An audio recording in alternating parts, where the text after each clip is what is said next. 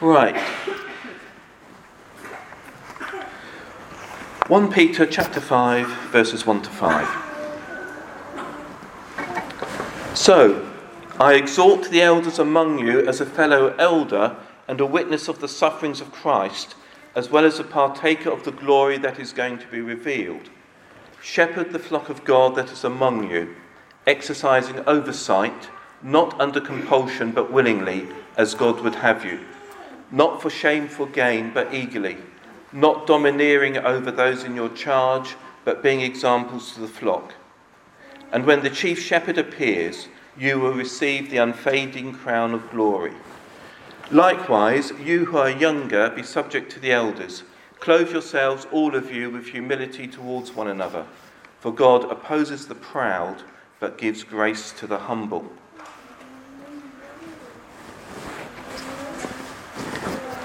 During the week, Anna Goodman, who's part of the Newfound Relational Mission Church in Cambridge, tweeted a quote from Paul McConaughey, who was one of the guest speakers from outside Relational Mission uh, at the recent conference. And this quote is as following People keep trying to make the gospel complicated and easy, when the reality is it is simple and hard. In some ways, preparing for the sermon today has been sort of easy because as I've read it, you probably notice it's not that hard to understand. On the other hand, it's also, I think, been one of the hardest ones I've had to prepare. And I think the first thing which struck, well, it wasn't the first thing, but I think the primary thing which has struck me in preparing this is we need to get clear in our minds how do we approach Scripture It's something we need to do all the time, but I think with a passage like this, uh, I think it becomes particularly important. Do we first look at what the Bible teaches and respond to that and judge our experience by what the Bible teaches? Or do we first look at our experience and then judge what the Bible says by our experience and our response to it by our experience. Because if you've been in a church for any length of time, you will have had experiences with elders or whatever phrase is used in churches you've been in the past. Whether in this church or in another church. And some of those experiences would have been good, and some of those would have been difficult.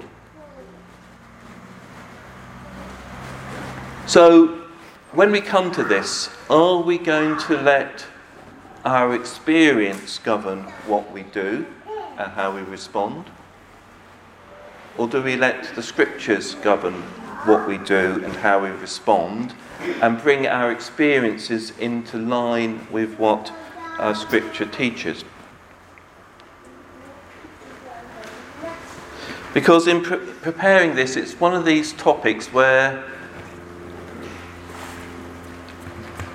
I could try and think how would people respond to what I say and therefore keep off certain bits because it might cause upset to somebody or another.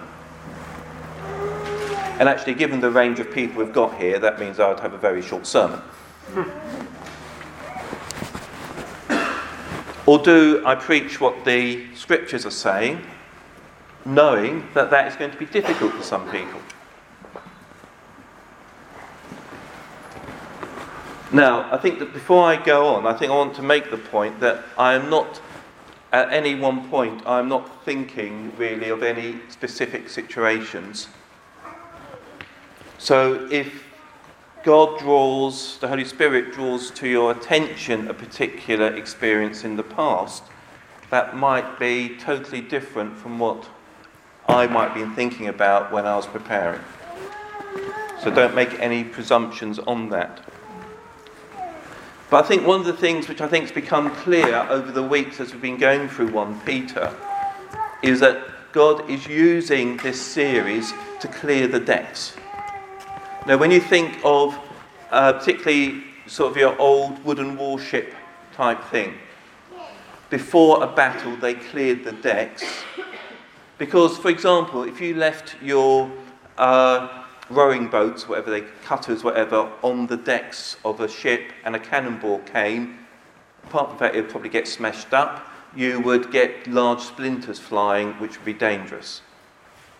So you cleared, if you like, all the clutter, all the things which are there but weren't necessary for fighting from the decks, so therefore they would not cause harm inadvertently when it came down to the battle. So I think if the Holy Spirit is drawing things to your attention through what I speak today, that means it's something which needs to get dealt with. Because something which might then, in, so therefore, when we get to the situation that we're seeing large numbers of people being saved in this town, we're not then going to get, if you like, uh, clutter causing issues and uh, causing harm to people in the church when it could be dealt with. So, if you want to have prayer over any issues after we've got to the end, do come and get prayer. If you have any issues with me which come up from what I'm said, come and see me and we'll talk them through, pray them through. Right. So this is what Peter said. Let's look at verse 1. So, he's not talking in the abstract here. Remember the whole passage we are dealing with. He's different commentators aren't sure whether he's referring back, say, to verse 11, where he's telling all of us to be sober minded in the current situation, to serve well in the current situation, or whether he's referring more to the passage before, where it also says that judgment starts with the house of God. But this, remember, this is in a context of a church which is undergoing difficulties, undergoing persecution. So, I exhort the elders among you as a fellow elder and a witness of the sufferings of Christ, as well as a partaker in the glory that's going to be revealed. Shepherd the flock of God that is among you, exercising oversight, not under compulsion but willingly as God would have you, not for shameful gain but eagerly, not domineering over those in your charge, but being examples to the flock. And when the chief shepherd appears, you will receive the unfading crown of glory. Likewise, you who are younger, be subject to the elders. Clothe yourselves, all of you, with humility towards one another. For God opposes the proud, but gives grace to the humble. Interestingly, at the start, when Peter starts, he calls himself a witness to the sufferings of Christ. But he's looking forward to the glory which is to come. Normally, we'd associate references to the glory which is to come to the resurrection of Jesus. Because that Jesus' resurrection body is a foretaste of the glory we're going to see in the future. But Peter refers to Jesus' sufferings. I don't know if that's referring back to himself, but if you remember, at the time when Jesus was going through his suffering, was the time when Peter betrayed him. So, Peter is drawing attention here that actually he is only an elder because of what Jesus has done in his life, that Jesus has forgiven him. He's not claiming that he, his eldership is coming because of any great ability he's got. On his own, he denied Christ. But Jesus forgave him. He's now strengthened by the Holy Spirit.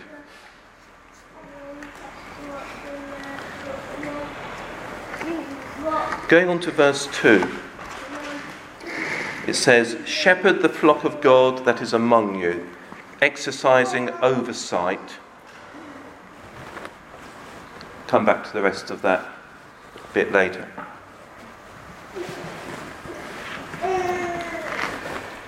I think the thing we need to remember with Sam and myself as elders is that we don't have a flock. The flock belongs to Jesus, it's the flock of God.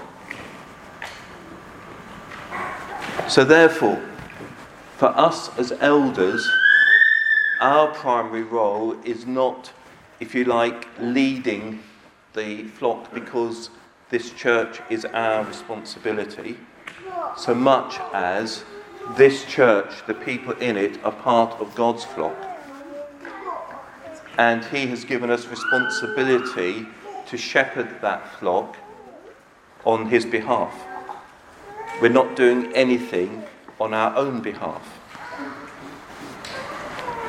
And interestingly, if you start with verses 1 and 2, you've got all three words which tend to get used in terms of leading the church. You've got elders, you've got shepherds, and you've got oversight, overseers. The word which was used in Greek for oversight is the word from which uh, the English word bishop comes. The word shepherd, because we've got sort of a, a language which takes things from two different uh, areas, we use the word shepherd there, but we use the word pastoral when we're talking about the sort of area where you keep sheep. So the word pastor comes from the Latin, I think it is, or certainly within the French kind of language for a shepherd. I always joke to Prince that when I go over to Benin, he always introduces me as Pasteur Michael Taylor. Because in French, the word for shepherd is pasteur, which always strikes me as funny if you get too pedantic over words. Uh, if you think what actually means about pasteurized milk, you're talking about shepherded milk. All right? You can think about that one at some other time. All right? So, pasturing is just another word for shepherding, for looking after the sheep. Now, most of you will know that I don't particularly like being described as a pastor, and certainly not as a title. But to my mind, and I'm, I'm not pedantic on this one, effectively, pastoring describes what an elder does. Because what does a shepherd do? The shepherd takes the sheep to the food, to a place where they can get food. The shepherd protects the sheep from attack from wild animals. I'd be tempted to say that an elder cannot feed the flock. Though I'm sure some people would look at John 21, verses 15 to 17, where Jesus tells Peter to feed his lambs, tend his sheep, and feed my sheep. But actually, Sam and I can't force feed you on God's truth. We can provide good forage, good feeding, but ultimately it's the flock who have to feed. It's the individual sheep who have to eat. So, in terms of looking after the sheep, there's both the responsibility on the elders to make sure that they're fed well, but in a sense, there's also the responsibility of the sheep to actually then take that food and digest it.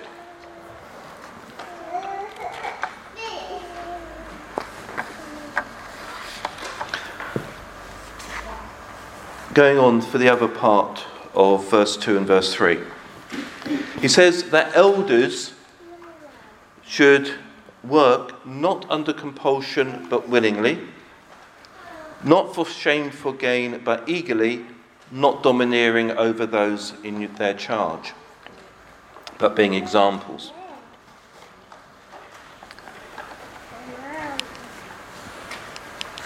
It was obviously true in Peter's time, and I think it's obviously, I think if we look around uh, at situations, it's true in our time.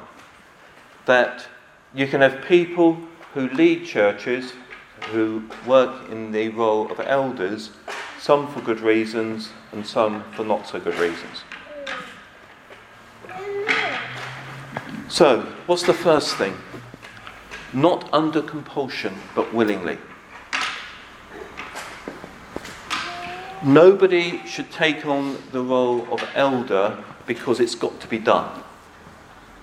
Which is a good thing for me to say, because at one point it felt a bit like that at one time.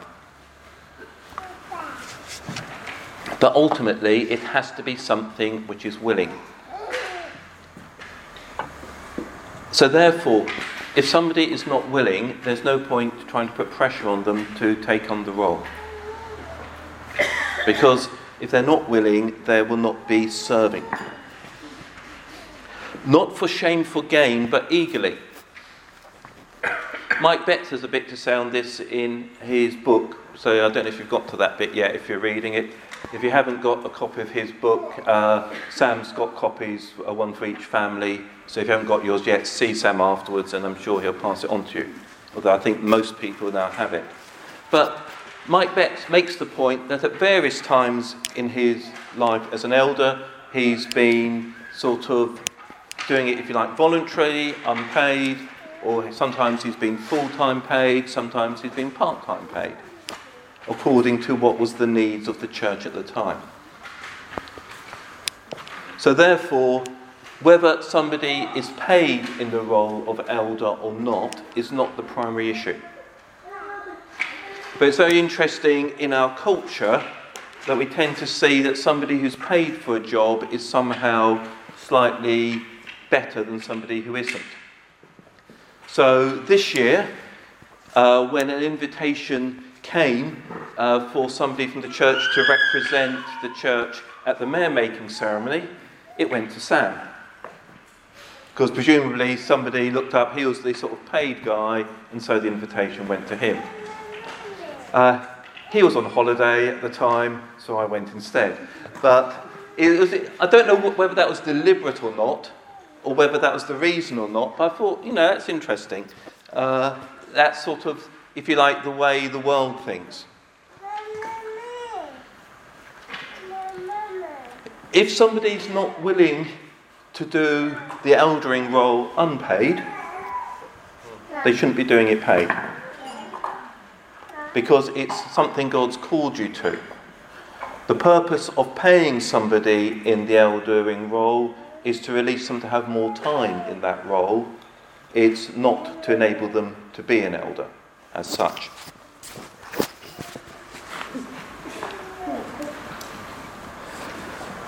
Then it says, not domineering over, but being examples. The other danger is people would want a leadership role because they want to have authority over people and therefore become domineering. And that's something we need to guard against. Need to look at what is somebody's motives if we are uh, look when we're looking for elders. Sometimes people will have, if you like, these problems, and you can see it before they come into eldership. Sometimes things can change after somebody has started in leadership. I think one of the main reasons why you find people who, like, start well, but then uh, things go wrong is often it's due to frustration and disappointment uh, with uh, what they see happening around them. I think speaking as somebody who's been in the elder role for I think about six years now, or something like that, it's a, it's a mixture of joy when you see what God's doing in people and you see the way people's lives change over time and sometimes suddenly, and deep frustration when you see the same issues which were there years ago are still there now and uh, there's no desire to uh, see things change. But, as I've already said, in terms of feeding, what we can do as elders is provide. We can't make anybody do anything. It's when you're trying to make people do what you know they ought to do that you get into the sort of domineering situation, if that's not what you intended in the first place. because you're trying to make what you know ought to happen happen. And I think one of the most frustrating things in the Christian life, whether you're an elder or not, is seeing your brothers and sisters in Christ who you know, if only they did this, it would solve all their problems. Well, not all their problems, but some of them, whatever it is, but they won't do it. And what we need to do is love people in that situation, irrespective of how they respond or not. And that is difficult. But I think Peter puts in verse 4 partly for those elders who are feeling frustrated and thinking, is there actually going to be anything come out of that? Because he says, when the chief shepherd appears, you will receive the unfading crown of glory. There is a future and a hope, and all the frustrations we have whether it's elders leading the church or people in the church uh, being led, ultimately, Jesus is coming and he is going to take us into glory, and there we will have the crowns he has prepared for us. Which, unlike the crowns of Roman times made from leaves or flowers, faded away, in Jesus' case, the crown he gives is eternal and does not fade.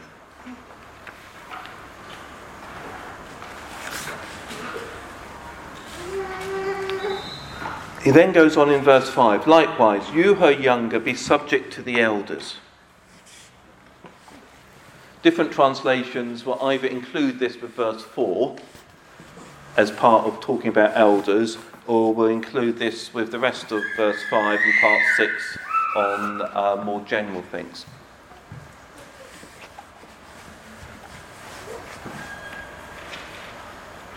I'm of an age now that my children are starting to have their own children. And even if they haven't, they've got to the age where they suddenly started realizing that they're saying the kinds of things which Lynn and I used to say to them. and they're getting worried about it.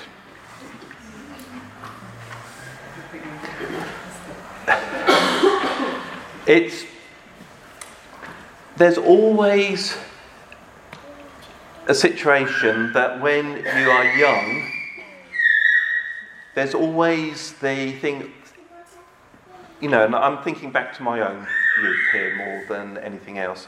You know, you're enthusiastic, you want to see things done, you can see things which could be done, and then you get older people who either say, Yeah, we tried that so many years ago, didn't work then, won't work now, uh, or whatever. And what we need to do is to get the balance, which is always difficult and probably frustrates both ends equally, of making sure that youthful enthusiasm is not squashed,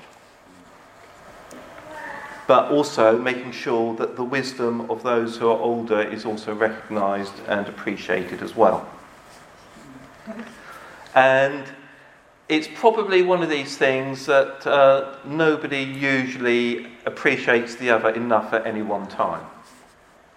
And you're always very much aware of your, the rightness of what you're doing.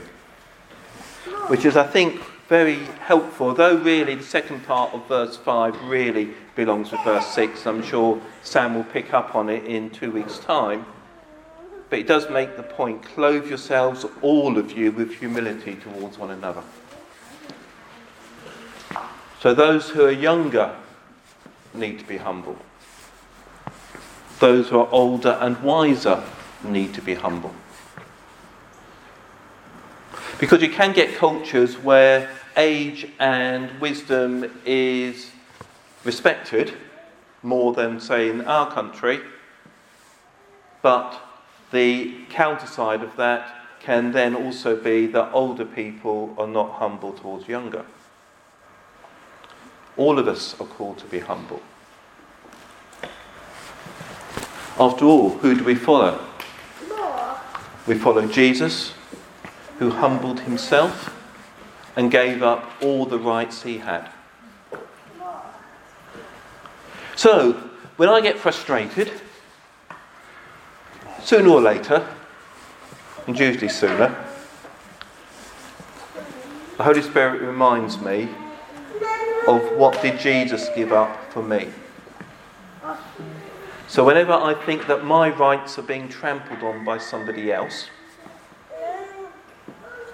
and because of I've got authority, I ought to be able to do this, that, or the other.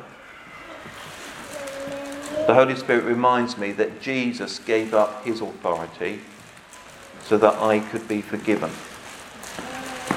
Jesus gave up the privileges of heaven so that I could uh, receive new life. So, therefore, it shouldn't be hard, although often we do find it hard, to therefore to lay down what we see as our rights in any one situation.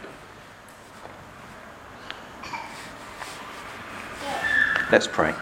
And the band could come up because they take over.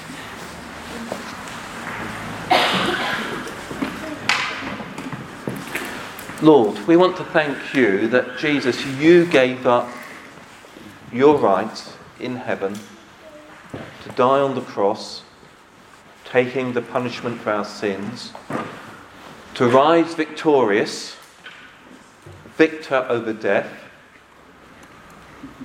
to go to heaven to prepare a place for us there. And Lord, we thank you that you did all those things for us when you did not have to do that.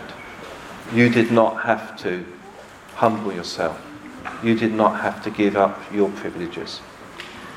So, Lord, we ask that in all situations we come across, help us to be people who will humble ourselves before you and seek what your way is in any given situation.